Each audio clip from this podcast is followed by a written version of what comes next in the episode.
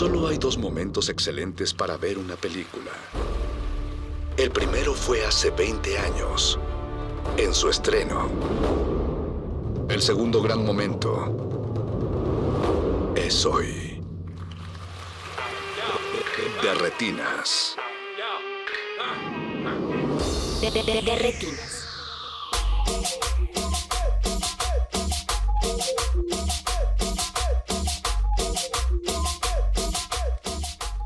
Bienvenidos a este programa de Verificando al Calabozo de los Vírgenes. Soy Rafael Paz y aquí está Jorge Negrete, el otro investigador cinematográfico. Jorge. Fact checker oficial del Calabozo de los Vírgenes. Hubo una serie de cosas que se dijeron en el programa anterior. Hemos anotado minuto y dato para ser específicos, que vamos a ir rectificando a lo largo de este programa. Se habló de ninjas, se habló de películas de Kung Fu y se habló de muchas cosas que no eran películas de Kung Fu ni de ninjas.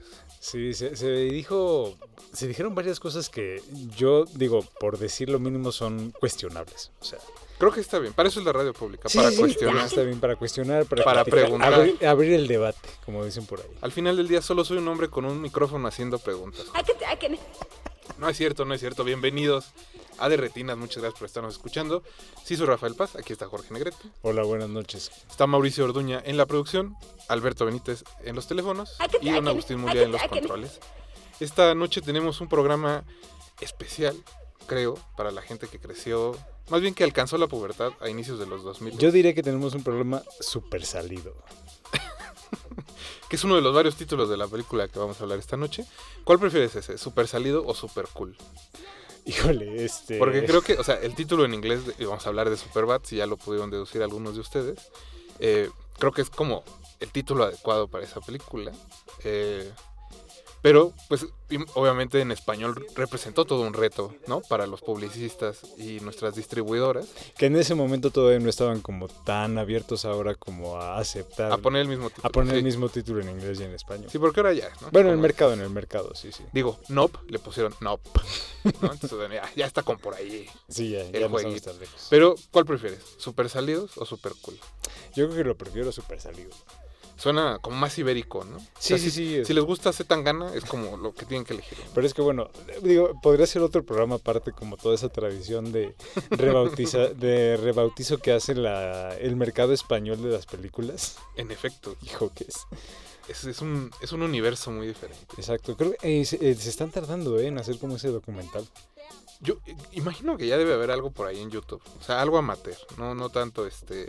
No profesional. Nada profesional, nada Mm. emanado del CUEC, ni, ni del CCC, ni de Centro, ni de ECine. No, no, no, nunca. Eh, ¿Qué otra escuela de cine tenemos? Arte 7 Cine, este.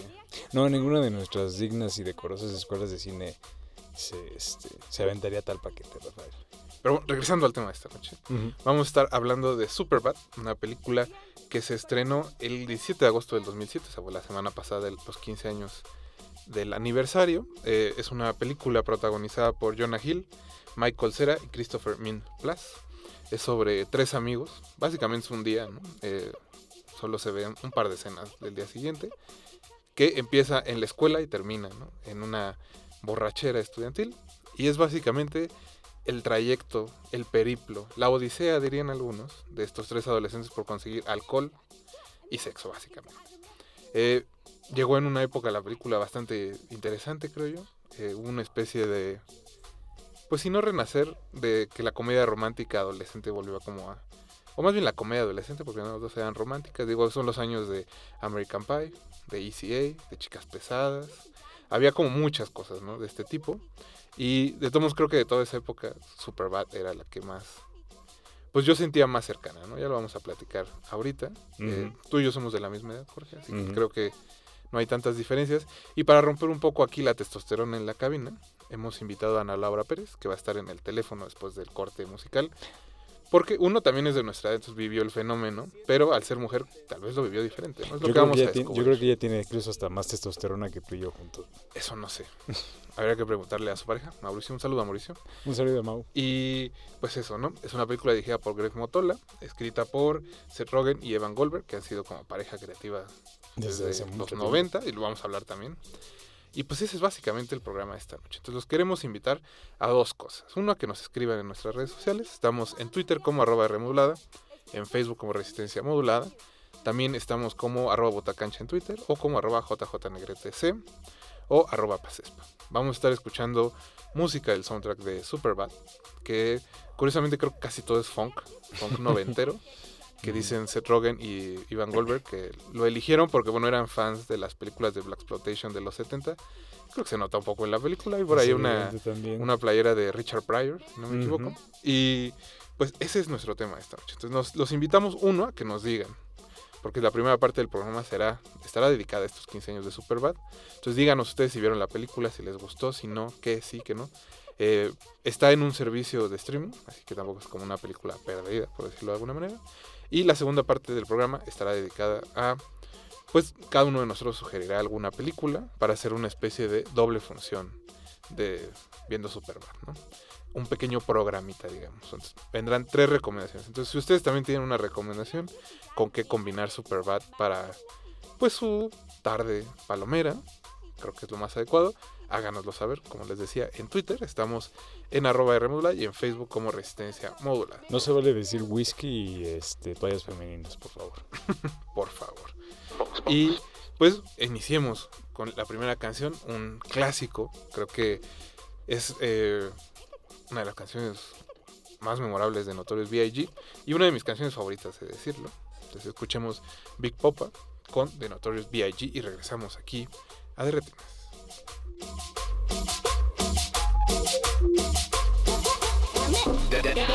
Derretinas.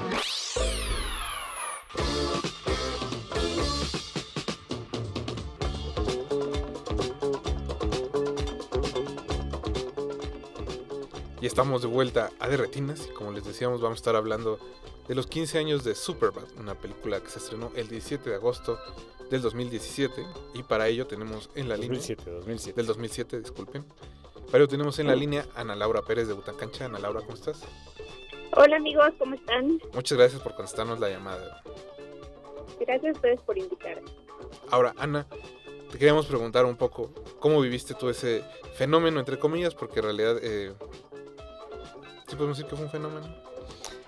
Eh, a cierta escala, pero sí, definitivamente. A su nivel. Porque, digo, quizá no en el momento de estreno, pero justo la influencia. Que, digo, el hecho de que estemos hablando el día de hoy de ella y que se esté rememorando su. Todavía hay gente que su en de, WhatsApp estreno. pone McLovin como retoques. Ah, y hay gente que ya ves que este cada cierto tiempo recomienda, ah, hoy McLovin cumple, feliz cumpleaños a McLovin por su este Tienes toda la razón por su tarjeta de, por su licencia de manejo. Eso, Ana. Entonces, ¿tú qué recuerdas de cuando viste por primera vez esta película? Estoy pensando, es que estaba haciendo las cuentas ahorita y ya estamos viejos, amigos. porque si tiene 15 años de esa película, también 15 tiene 15 años de que teníamos la edad que tienen los personajes de esa película. Y entonces, o sea, como que justo nos tocó esa época, ¿no? Más o menos los tiempos de Michael Cera. Según yo sí es un fenómeno. O sea, creo que también en el momento en el que salió todo lo que hiciera Michael Cera llamaba, llamaba la atención. O bueno, yo tenía un gran crush con Michael Cera. Tienen que saberlo. Pero, pero sí creo que sí, ahora volviéndola a ver, creo que sí marcó un momento muy importante en las películas de adolescentes, la verdad o sea, con todo y que recurre a, todos estos, estos como, pues sí, elementos muy típicos de la comedia gringa, como que los, los amalgama de una forma muy interesante, creo que es lo que ha hecho que, que sobreviva más que otras películas adolescentes de su época. Porque estuve revisando otras otras películas adolescentes de la época y son muchas son bastante vergonzosas en realidad y como bastante ajá, como que intenta hacer una crítica mm, de, estos roles que había o que hay en las escuelas gringas y los estereotipos y así, y siento que Superbad sí se separa de eso. No sé qué piensan ustedes al respecto. Creo que la clave está en, cómo nació la película, contarle un poco al público también esa parte. Esta, Seth Rogen y Evan Goldberg eran amigos en Vancouver dos niños judíos que estaban preparando para su bar mitzvah. En Canadá. En Canadá. Básicamente eran los personajes de un hombre serio, ¿no? así lo cuentan ellos, un par de niños, este, pues un poco distraídos con las sustancias, que siempre estaban eh, de fiesta y en Vancouver el problema era que nadie podía conseguir alcohol Entonces de ahí nace ¿no? la anécdota de esta película. Y ellos dicen que después de ir a sus preparaciones de bar mitzvah, pues lo que les gustaba ir al videocentro local y llevarse ¿no? películas, dependiendo de qué, qué carátula les llamaba la atención. Creo que es un ejercicio que todo el mundo llegó a hacer de cierta edad en un videocentro, ¿no? Y eh, que un día vieron una película tan mala que dijeron, nosotros podemos escribir nuestra propia película, que creo que también es algo por lo que ha pasado a mucha gente, cree que puede ser mejor que los guionistas a los que les pagaron, lo cual a veces puede ser cierto. A veces es cierto, a veces, a veces depende. Entonces, escribieron un primer tratamiento del guion, ellos dicen que en Word, porque los guionistas profesionales se enojan mucho cuando la gente escribe en Word. Vaya que sí, saludos Pero muy, muy enojo. O sea, es un enojo muy extraño. Sí, sí, sí. Es una ofensa personal. Sí. Pero bueno, hay gente que puede escribir en Word guiones, aunque no lo crean. Un saludo a nuestros amigos del guionismo profesional. Y eh, pues eso se quedó ahí como un primer intento, ¿no? La historia básica. Entonces cuentan Seth Rogen y e Ivan Goldberg, que conforme se fueron eh, como metiendo a la escena de los cómicos, fueron también refinando todas las anécdotas que había dentro de la película, que eran cosas que les había pasado pues a ellos viviendo en Vancouver, empezando porque tenían un compañero en la escuela que se llamaba Frogel y que es al parecer idéntico al de la película. Los personajes del salón o con los que interactúan son, o sea, los nombres son personas que estaban con ellos en su salón de clase, los que fueron a la fiesta, todo nace como de ciertas, digamos, situaciones reales y que como Seth Rogen hacía stand-up en Canadá, pues tenía la oportunidad de que cuando el bar parecía no estar de humor, pues contaba anécdotas que pasaban en la película o chistes o frases y veía si el público se reanimaba, entraban al guion, si no, se eliminaba por completo.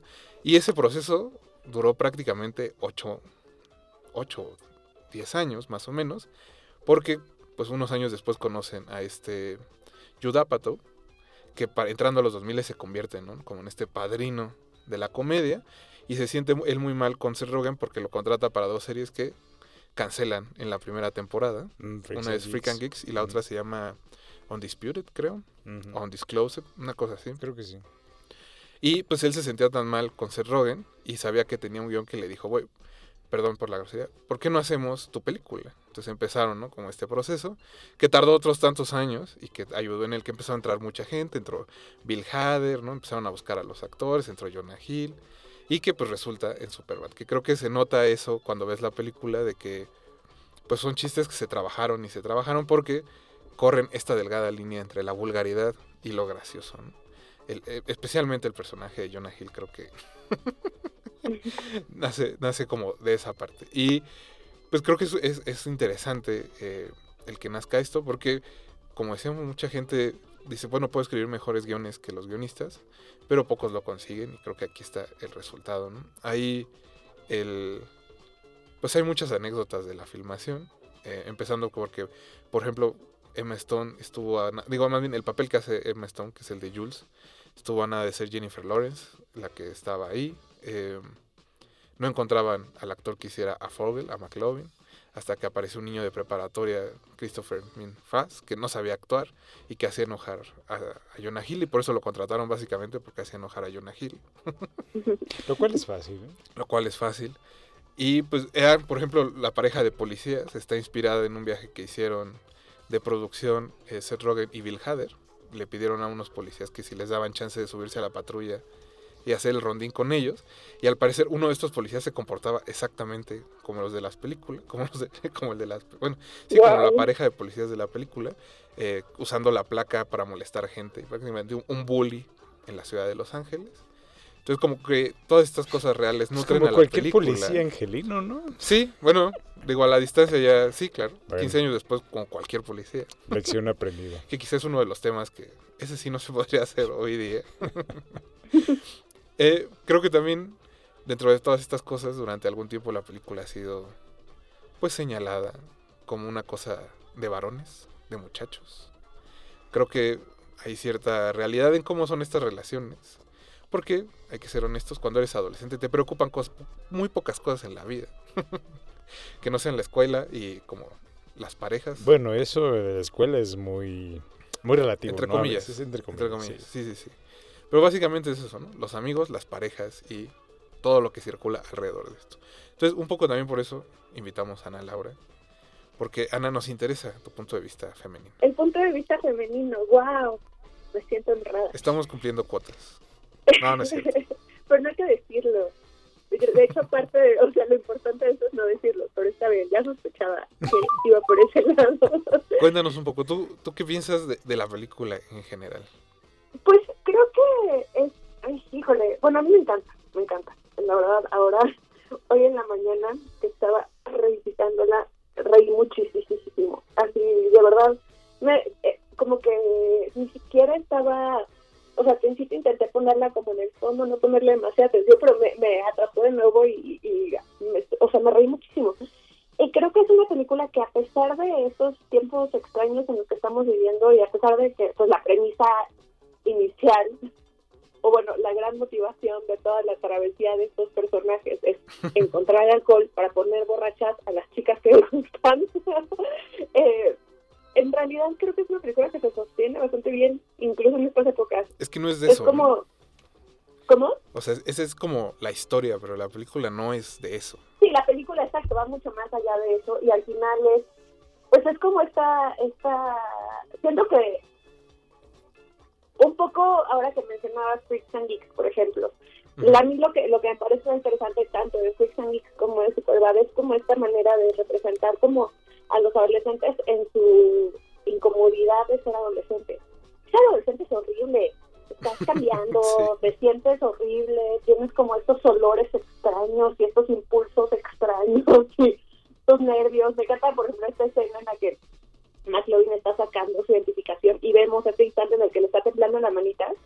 Y siento que todos en algún momento adolescentes nos tembló la manita de esa manera. Entonces creo que creo que es como esta, ajá, como esta esta frescura de, de, separarse como en muchas otras películas adolescentes en donde vemos así como ah, personajes, este cuerpos perfectos y hermosos y siendo intocables y sensuales y así tipo euforia, ¿no? Por ejemplo. o sea, y creo que... Bueno, si nos atenemos a lo de euforia, los adolescentes ya no toman alcohol. Ya no toman eso que dicen, ni se drogan. Puros químicos duros sí, eso esta película está completamente obsoleta en estos tiempos, al parecer. Pero creo que eso, creo que esta incomodidad es lo que más, o sea, que veamos a estos tres personajes que además tienen estas dinámicas de poder entre ellos, pero en cuanto chocan con personajes externos te das cuenta de que este gloss adolescente, como que estás tratando de así impresionar a tu amigo que es un poquito más perdedor que tú, pero cuando te chocas con la, con la gente de afuera, es como que queda en evidencia lo ridículo que es y las ridículas que son esas dinámicas.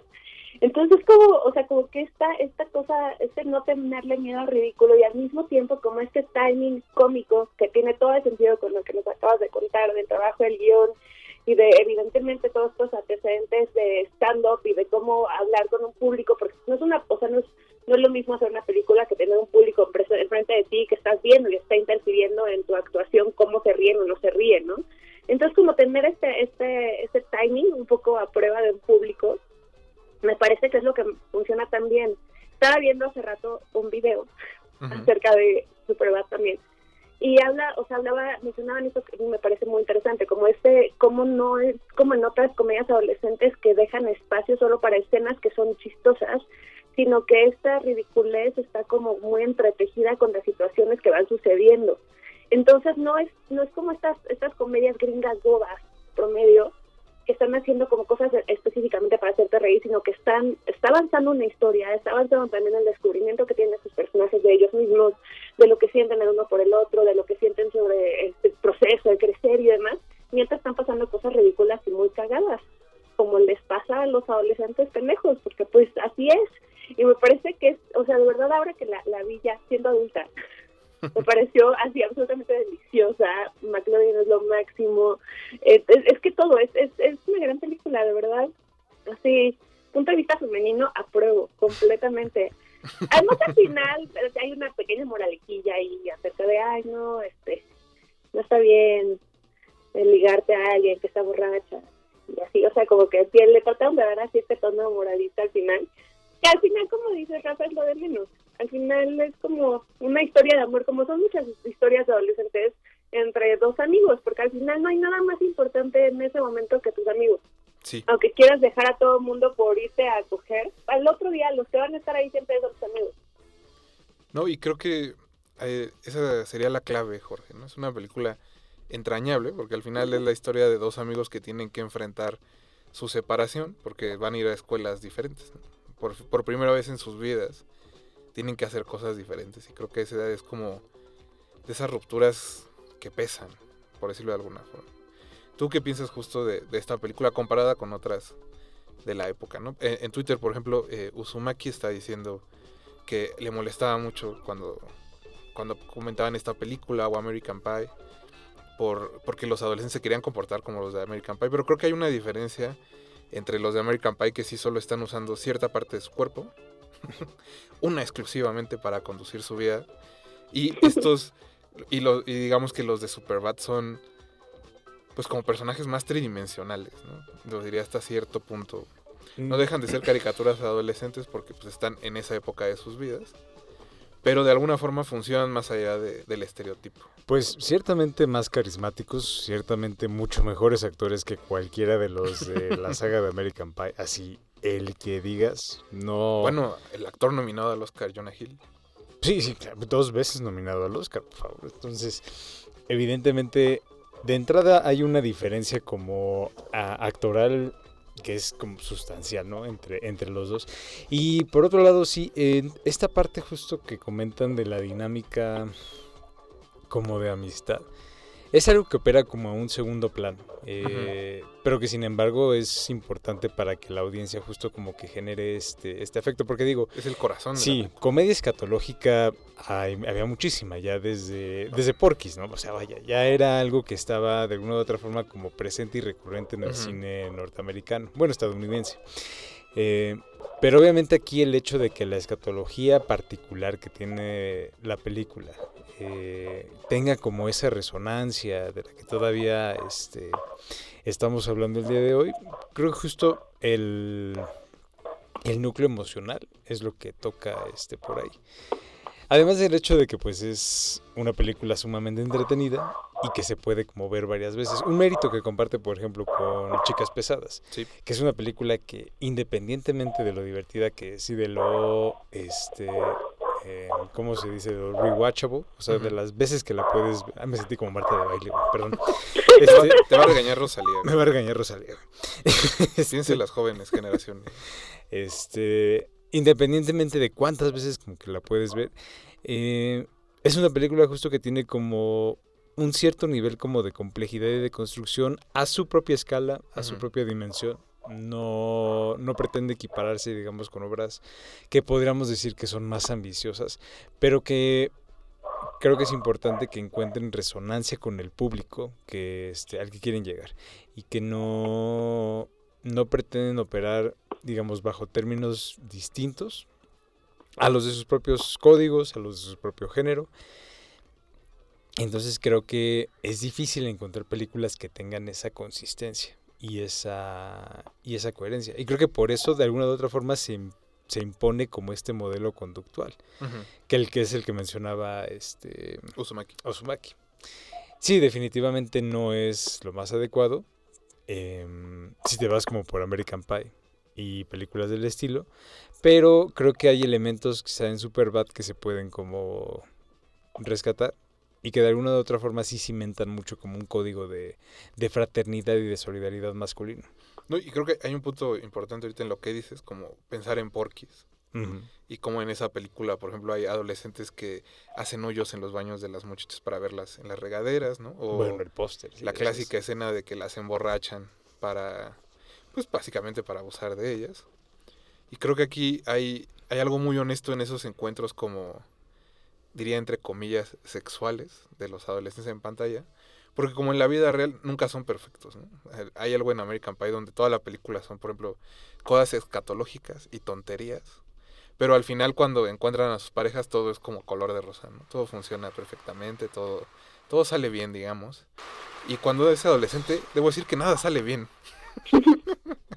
y que es algo que captura esta película, ¿no? Jonah Hill le pega a Jules, y en, la otra escena están tan borrachos que tampoco pueden hacer nada, ¿no? Porque son unos borrachos idiotas, como cualquier adolescente. Y pues no pasa nada, además de que, bueno, Michael será, como ya decíamos, este, es como este arquetipo del, del adolescente bien portado, por decirlo de alguna forma. Nuestro querido George Michael. Como George Michael en, Arrested Development, ajá, que es como ese, ese estereotipo, creo que es como lo que vino Michael Cera a hacer al mundo. Eso aporte al mundo. Eso aporte al mundo y muchas gracias. Darnos una imagen. Gracias, Michael. Pero yo en realidad también quiero preguntarle algo a, Ana Laura. Ana, ¿tú por qué crees que eh, Jules le hizo caso al personaje de Jonah, Jonah Hill? Honestamente, es eh, honestamente. Es una relación muy extraña, ¿no? Eh, parece ser como una chica muy popular. Es, digamos, como la guapa del salón y por alguna razón se enamora del, pues del niño que pintó mil pitos en el kinder. ¿Eh? Super no es la guapa del salón. No, no, no, porque además está, o sea, es clarísimo, o sea, el que sea Emma que es como esta, esta mujer como, pues, o sea, sí es guapa, pero tiene como este lado como medio teto, la verdad. O sea, hasta cómo se ríe y hasta, o sea, como que ese es el papel que ella juega generalmente, ¿no? O sea, como en aquí o en ECA también, o, o sea, como que sí es, es un personaje que es como el típico, o sea, ahí sí, como que está casteada de una forma muy clara, me parece, dentro de estos roles típicos de adolescentes gringos en donde sí es como, o sea, es como medio la chica guapa, pero no tanto, y está, o sea, es como, sí siento que, o sea, la castearon específicamente para que para que pudiera ser verosímil tal vez que le hiciera caso. Yo, yo siempre le hubiera hecho caso a John la verdad. Tú sí. Por, por, Tú no ves problemas. Bueno, es que, que, tengo gustos, que tengo gustos cuestionables. sí, sí, digamos que no es parámetro confiable. Sí, eh, los crushes que suele tener Ana Laura no se quieren enterar, este, los radioescuchas, pero sí suelen ser como algo cuestionables. Yo, yo creería que lo adecuado es pensar, ¿cuál, ¿cuál Jorge es tu escena favorita? O sea, ¿qué, qué es la parte que te gusta más de la película? Mm, bueno, para que lo pienses, antes de eso, para que lo pienses, ahorita que estamos hablando como de volverla a ver a esta edad, ¿no? 15 años después, me sorprende lo mucho que me, no me identifico, pero que entiendo a los dos policías de la película.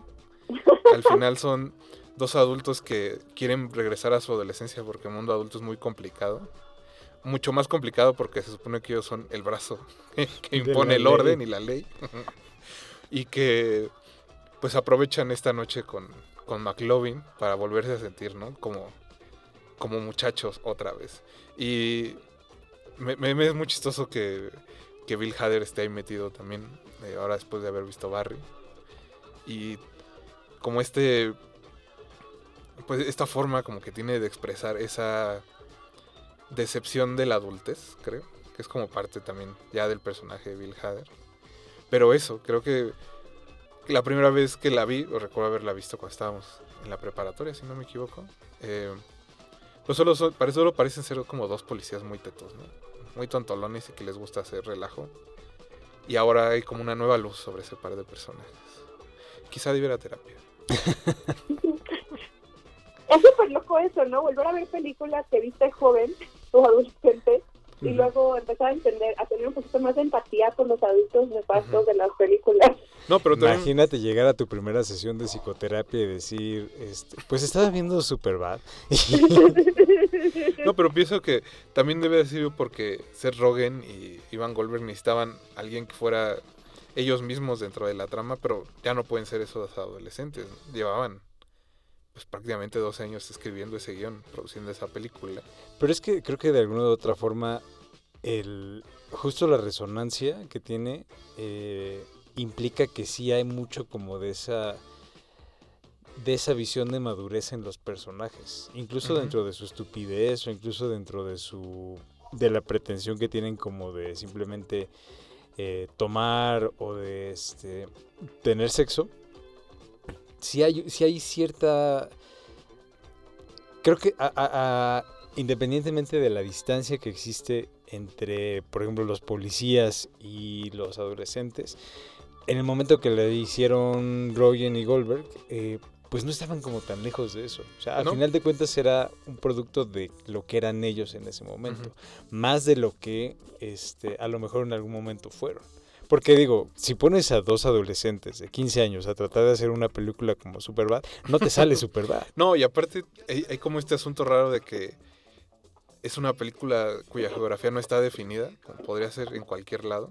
Parece un suburbio gringo, y obviamente es en Los Ángeles, pero es un suburbio donde todo está cerca, y al mismo tiempo no lo está porque no tienen que subirse a un camión.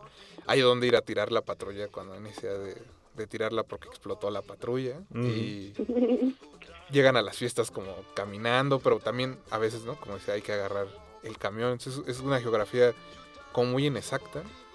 También no parece ser, obviamente no es una preparatoria de los 2000 como la es la de Chicas Pesadas, por ejemplo. Que ahí se siente, ¿no? Como en su tiempo. Y este está mucho más indefinido. Que es donde está sucediendo las cosas. Y eso le sumas que toda la música es como setentera. Funk setentero. la temporada de la película estaba un poco más loca. Y que bueno, le ponen una camisa como de Johnny Cash a Seth Rogen. Digo, hace eh, al personaje de Seth, que es Jonah Hill. Entonces esa parte es como también creo interesante y que le da a la película cierto aire atemporal. Ahora, Jorge, viene la pregunta del mío. ¿Cuál es tu escena favorita antes de ir a corte musical? Piénsalo, Jorge. ¿O quieres que contesten a Laura primero? No, yo creo que, o sea, algo muy simple, muy concreto, la, la introducción de McLovin. Con su chalequito de gamuza. No hay más. Y creo que justo es como ves a ese personaje y dices, sí, güey, sí conozco a alguien así. Sí. Y ese güey me provoca, me irrita demasiado. ¿Entiendes a Jonah Hill? Ajá, pero digo, wow, muy bien. bueno, hay que decir que Christopher Mintz era menor de edad. Entonces, para los dos segundos que hay una escena donde está él con una chica, tuvo que ir su mamá al set. Y al parecer, todo el tiempo que estuvo en el set se estuvo burlando de él. Velo, estás todo flacucho y feo, estás no sé qué, o sea, lo molestaba en el set. Y ve a la muchacha tan guapa, tan bonita la tan muchacha. bonita la muchacha y tú, no te da vergüenza, hijo. Pero bueno, eso. Ana Laura, ¿cuál es tu escena favorita? Opinión impopular, la escena en la que Jonah Hill recuerda cuando era niño y dibujaba penes en Es, todos es una lados. escena muy bonita. Maravillosa, Sí, sí, sí. Sobre todo porque también es esta anécdota de que el hermano de Ivan Goldberg, creo que se llama Adam, lo pusieron a dibujar 1500 penes en papel para esa escena. O sea, imagínate, Jorge, ¿has, dibujado 1500 veces algo? No, Menos eso. menos eso. Pero bueno, hay toda una creatividad, ¿no? Si han visto la película, los, todos los dibujos son diferentes y algunos son como Hulk. y Es impresionante, sí, sí, sí, técnicas distintas. mucha imaginación. Es que el talento, el talento se expresa de diferentes formas. formas. es una escena maravillosa. Muy buena elección. Muy La, buena man- elección. la mano de Dios encuentra diferentes formas de, este, de manifestarse. Yo voy a decir que mi escena favorita antes de ir al corte es cuando llegan Jonah Hill y, y este Michael Cera a la primera fiesta que los lleva el tipo que atropelló a Seth y que por alguna razón eh, Michael Cera termina en un cuarto con unos cocainómanos que empiezan a aspirar y uno de ellos le dice, ¿qué haces aquí? no?".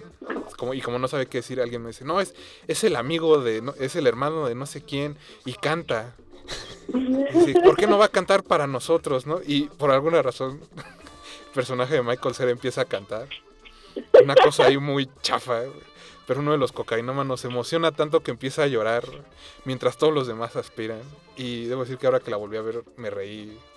Creo que tuve que parar la película porque no podía. O sea, fue como el que Michael Cera cantar. Además, como estoy volviendo a ver Arrested Development, coincidió. Entonces creo que solo es como. Michael Cera no ha vuelto a hacer eso.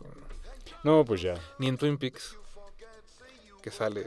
Ah, pero ahí en Haciendo Twin de Peaks- Ah, sí, James Dean o Marlon Brando en El Salvaje. O a Pedro Infante. ¿no? También depende cómo lo Es veas. todo, es todo. Es, es que justo es... es- Ah, bueno, ya, bueno, esa es la señal de que Mauricio nos quiere mandar a corte.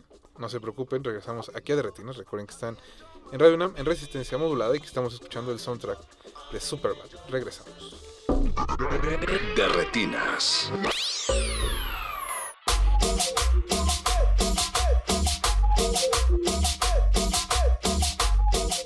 Escuchamos Too Hot to Stop de los Bar Keys. Es parte del soundtrack de Superbad y estamos hablando de esta película dirigida por Greg Motola en hace 15 años. Y por eso tenemos también Ana Laura Pérez en la línea. Ana, ¿sigues ahí? No nos has dejado. Aquí sigo, aquí sigo. Estaba riéndome en silencio. Bueno, ya hablamos un- de la película.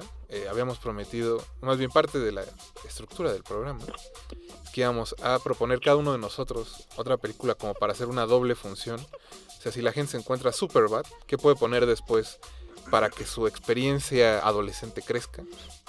Y que no sea algo malo como le pasó a Uzumaki, ¿no? Le mandamos un abrazo y un saludo. Qué mala onda que lo bullearon en la escuela. Todos hemos pasado por eso, entonces lo entendemos. Definitivamente nosotros también, por eso hacemos radio hoy en Bueno, día. menos Mauricio, que siempre fue como el carita de su, de su generación. Bueno, pero Mauricio... Todavía, ¿no? O sea, hay muchachos que llegan a buscarlo aquí a Radio. Entonces, bueno, un saludo a Mauricio y a toda su tropa de Xochimilco. Radio check, radio check. Pero bueno, eso, esta segunda parte del programa será de recomendaciones. Yo les iba a preguntar que qué pensaban de este tipo de comedias actualmente, pero creo que la recomendación de Ana va justo en ese sentido. Porque hay, creo, esta idea de que la comedia se censura ahora, de que la censura, digo que no se atreve como a tocar ciertos temas. Yo creo que es ahí un poco Ajá. una mentira, un espejismo, y es tema en realidad de otro programa. Con, ese te- con esa etiquetita que tanto les gusta ahora usar, que se llama corrección política, lo que sea que eso quiere decir. Un tema muy difuso, Bastante difuso. muy difuso. Entonces, Un tema complicadísimo. Como ya no vamos a hacer la pregunta de qué piensan de las comedias modernas, Ana, porque tu recomendación va en ese sentido, cuéntanos. O sea, la gente acaba de ver Superbad, se acabó y dicen, uff, quiero otra película. Entonces, ¿Cuáles vas a proponer? Pues en realidad, como ahorita estoy desempleada y freelanceando por exactamente la situación en la que me encontré el día de hoy. Acabé de ver Superbad y dije, necesito ver otra cosa en este mismo tono. No puedo regresar a mi vida de adulta treintañera tan pronto. Y puse Booksmart de 2019. Ujú. Eh, acabo de enterarme que en España se llamó Super Empollona. Muy, Eh, muy a tono con lo de super salidos. Sí, sí, sí. no, y aquí en México fue como la noche de las nerds o una cosa así. Eh, también me da mucha Creo risa sí. porque creo que la palabra nerd ya nadie la usa. Siento que es como una palabra que se quedó muy noventera, pero Bueno, bueno. es que ahora los nerds dominan al mundo, ¿no? Digo, Marvel son las películas más taquilleras que hay. Exacto, ya el término, pues sí, cayó en desuso por hegemonía. Ajá, puede Eso. ser, ¿eh? Puede ser. Pero bueno, Pero- La Noche de los Nerds. ¿Quién dirige La esa Noche de película? las Nerds es una película dirigida por Olivia Wilde. Salió en el 2019 Ah, y es una eh, de hecho me- como que hay una, una relación bastante directa en cuanto a la trama con Superbad. O sea son dos, dos chavas que están también a punto de salir de la prepa son mejores amigas también se van a ir a lugares distintos el año que viene están como tratando de aferrarse a esta vida que llevan juntas porque han sido mejores amigas desde siempre tal también son como un poco medio las rechazadas de, de la escuela, pero también ya más enmarcado en estas épocas, o sea, ya no están tan definidos los roles, ¿no? O los estereotipos. Ujú. Y es de ahí de donde pre- viene como el primer gran conflicto de la película, que se trata de eh, estas dos chavas, son super nerds, estuvieron todo el tiempo súper estudiando, no salían de fiesta para quedar en las mejores universidades, tal. Y el último día de clases, una de ellas, que es como la más obsesiva con la perfección, se da cuenta de, o sea, ella se siente como superior, ¿no? A todos los demás, tontos, babosos, que seguro no entraron a buenas universidades por estar pensando en alcohol, drogas y sexo. como los de Superbad. Pero descubre ella el último día que todos entraron a grandes universidades, a pesar de haber estado bebiendo, cogiendo y pasándola bien. Entonces él, se le derrumba el mundo, ¿no? Como si yo no me divertí, conseguí esto, a, a- o sea, el costo de no divertirme, ellos que se divirtieron un montón, también lo consiguieron. Cometí un gran error, desperdicié mi juventud. Y entonces deciden ir a la última fiesta de la prepa. ¿no? Entonces, lo mismo. Tienen esta travesía en esta ciudad, que tampoco queda muy claro en dónde es. Van, se encuentran, eh, llegan a diferentes fiestas, en situaciones como complicadas. Y todo para llegar a esta gran fiesta donde están los crushes de una y de la otra. Y bueno, lo mismo, también tenemos como esta nostalgia, están creciendo, un poco esta, esta como este impulso de ir a buscar la fiesta a toda costa es, es como también como en Superbad como un impulso para para aferrarse a esto último que les queda no de, de esta época juntas y es una película que igual tiene el mismo tono pues como de comedia Eh, evidentemente sí sí entramos o sea no hay no hay ninguna escena por ejemplo como estas de, de cuando hablan de culos y tetas de Seth Rogen Seth Rogen perdón Ceci O sea, las muchachas no hablan de eso. no, Mira. pero, Ah, pero se hablan de masturbación. Y eso es algo bonito. No, y además tenemos pues dentro de todo este rollo de la inclusión, está, está una de ellas lesbiana, o sea, como que tenemos ahí ciertos, sí, ciertos elementos que claramente responden a las necesidades de esta época, de un mercado y de una sociedad. Pero decir que, sí se puede hacer. ¿Cómo? Que quiere decir que sí se puede hacer. Sí, no, y esa, pero al final es una película que no se siente justo, no se siente forzado ya no se siente que estén a, a, fuerzas como tratando de colocar este este mensaje, ¿no? También lo mismo, o sea, al final eso pasa a segundo plano cuando nos quedamos con esta gran historia de amor de, de estas dos mejores amigas que se están separando y que tienen que crecer. Entonces, sí, o sea, definitivamente recomiendo, las actrices son maravillosísimas y la dirección es muy buena, el tono cómico está bastante bien ejecutado. Definitivamente siento que Superbad es mejor, la verdad. O sea, en, en, en estricto, o sea, hace reír más. Pero es, es una película que la verdad es que se tiene bastante bien, aunque no seas una adolescente nostálgica. Muy bien. Entonces, entonces sí, definitivamente recomiendo para una doble un doble programa. Para aquellos que estén anotando, la película se llama Booksmart en español La Noche de las Nerds, y la dirige la actriz Olivia Wilde, que ahora podemos decir la actriz y cineasta Olivia Wilde. Porque pronto habrá una nueva película de Olivia Wilde. Muy controversial. Que si ustedes tienen TikTok, busquen ahí la teoría de conspiración relacionada a esta película de Olivia Wilde.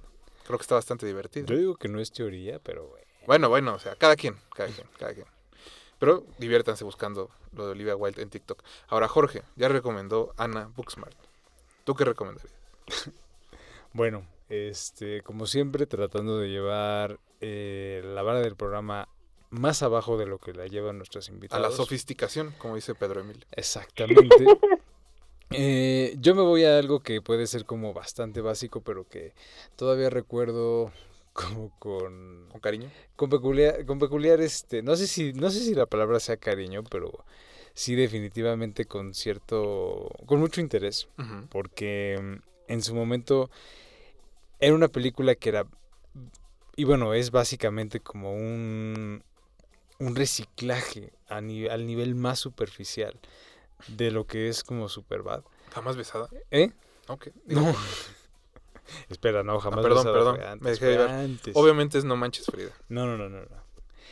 Eh, el reciclaje de Superbad llevado como al... Así, ¿cómo se dice? Al exceso.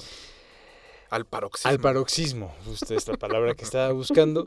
Porque creo que em, Proyecto X, eh, sí, esta película de 2012, que este justo es como un, fíjate, habían pasado cinco años de Superbad y la influencia, e, es que Proyecto X en muchos sentidos es como un, un una especie como de captura de su momento porque se está colgando como de todas las tendencias posibles y al mismo tiempo las está llevando a un grado como de exceso tal que crea como una identidad propia y a partir de ella no solamente se crea como una cosa a nivel cinematográfico, sino que crea una forma como de, de llevar a cabo una dinámica social. O sea, que es algo que quizá el cine raras, raras veces como que llega a ese punto, ¿no? Seguramente muchos de los que escuchas ya conocen, ya ubican la, este, la película, saben de qué se trata, son tres adolescentes, básicamente copias al carbón de este, los protagonistas de Superbad. Hay un blanquito que es medio teto, que el hombre étnico. El hombre étnico, está Costa, que es obviamente una copia de Jonah Hill, y está el remedio de McLovin, que es este un actor que se llama Jonathan Daniel Brown. Eh, y por ahí, la primera vez que yo recuerdo haber visto en cine a Miles Teller. Sí, muy chistoso porque aparece como Miles Teller. Aparece como Miles. Y así como tenemos que saber quién es Miles Teller. Aparentemente sí, porque todos vivimos en Los Ángeles, ¿verdad? Entonces, este. La película toma esto como del found footage que ya estaba también como en su auge en ese momento. Estaba llegando. Estaba llegando después de Cloverfield que fue en el 2008, si mal no recuerdo. Y que a partir de ahí va como tomando todas estas tendencias y lo que tú dices, ah, pues digo, va a ser algo como ligero, predecible, ya sé como por dónde va. Llega un punto que de descontrol tal que es... Eh, es que creo que era como la única respuesta, ¿no?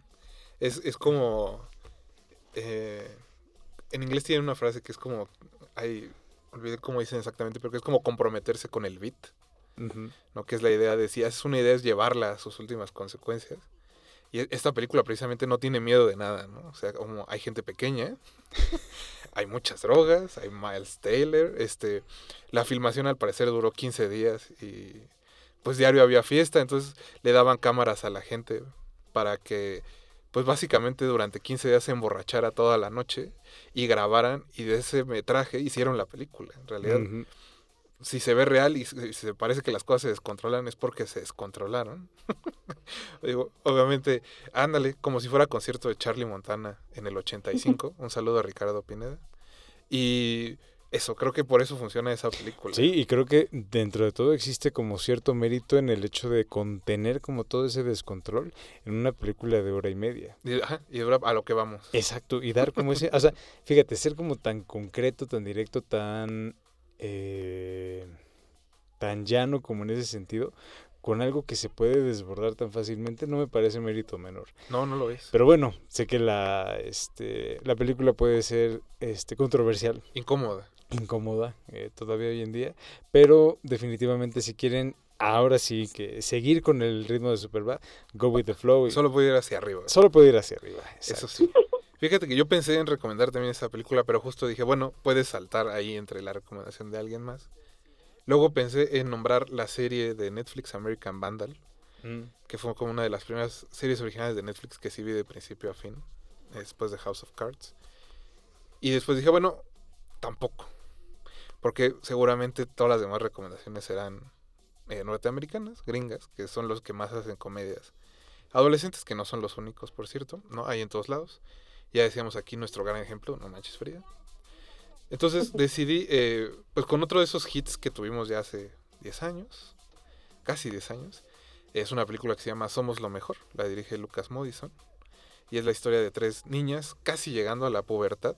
Esa sí la vio Mauricio Orduña, que eh, un día deciden hacer una banda de rock en Estocolmo en los ochentas. Y digo, de punk, tiene razón Mauricio. Eh, no saben tocar ningún instrumento, no saben hacer nada y todo el mundo les dice que no lo hagan. Pero ellas se empeñan tanto que terminan haciendo ¿no? su banda de rock. Y de eso se trata básicamente la película. Es como una película muy pequeña, eh, muy bonita, que grandes personajes, creo. Que en su momento fue bastante popular, ¿no? Pero que ahora difícilmente se habla y creo que tocaría como fibras bastante... Quedó un poco ahí perdida. Sí, te tocaría fibras muy sensibles con los espectadores actuales. Sobre todo porque creo que estas niñas eran encantadoras, ¿no? a mí los, niños, el niño actor me cuesta trabajo a veces. porque no todos los niños actores son buenos actores, ¿no? O sea, a lo mejor tienen carisma, como Macaulay Culkin, que tenía carisma, pero no necesariamente era buen actor. A eso me refiero, pues. Y pues eso, Ana, ¿tú pudiste ver esta película de Somos lo Mejor? Sí, es una película maravillosa. Pero, ¿de qué año dices que es? 2013. Ajá, 13, 14.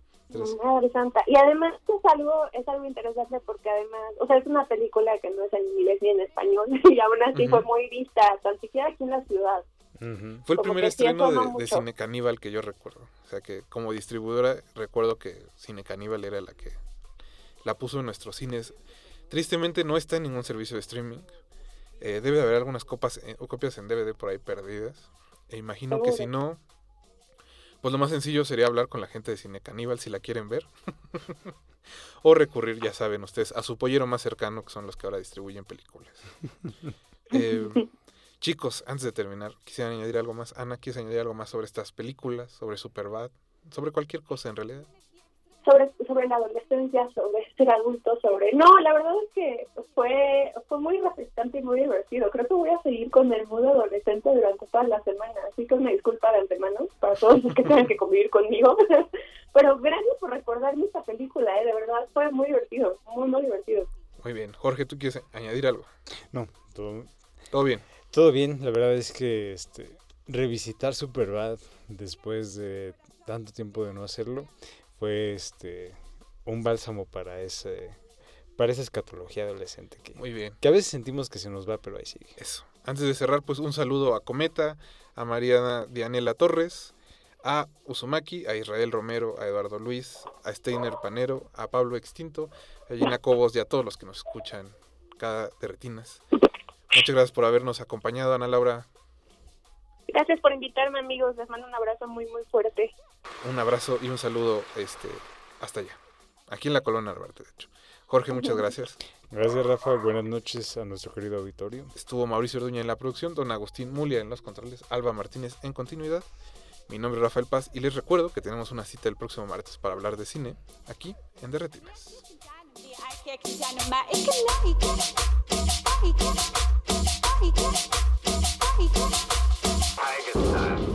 Antes de continuar tu camino, recuerda, no hay películas sin defectos. Si los buscas, te convertirás en crítico de cine. De retinas.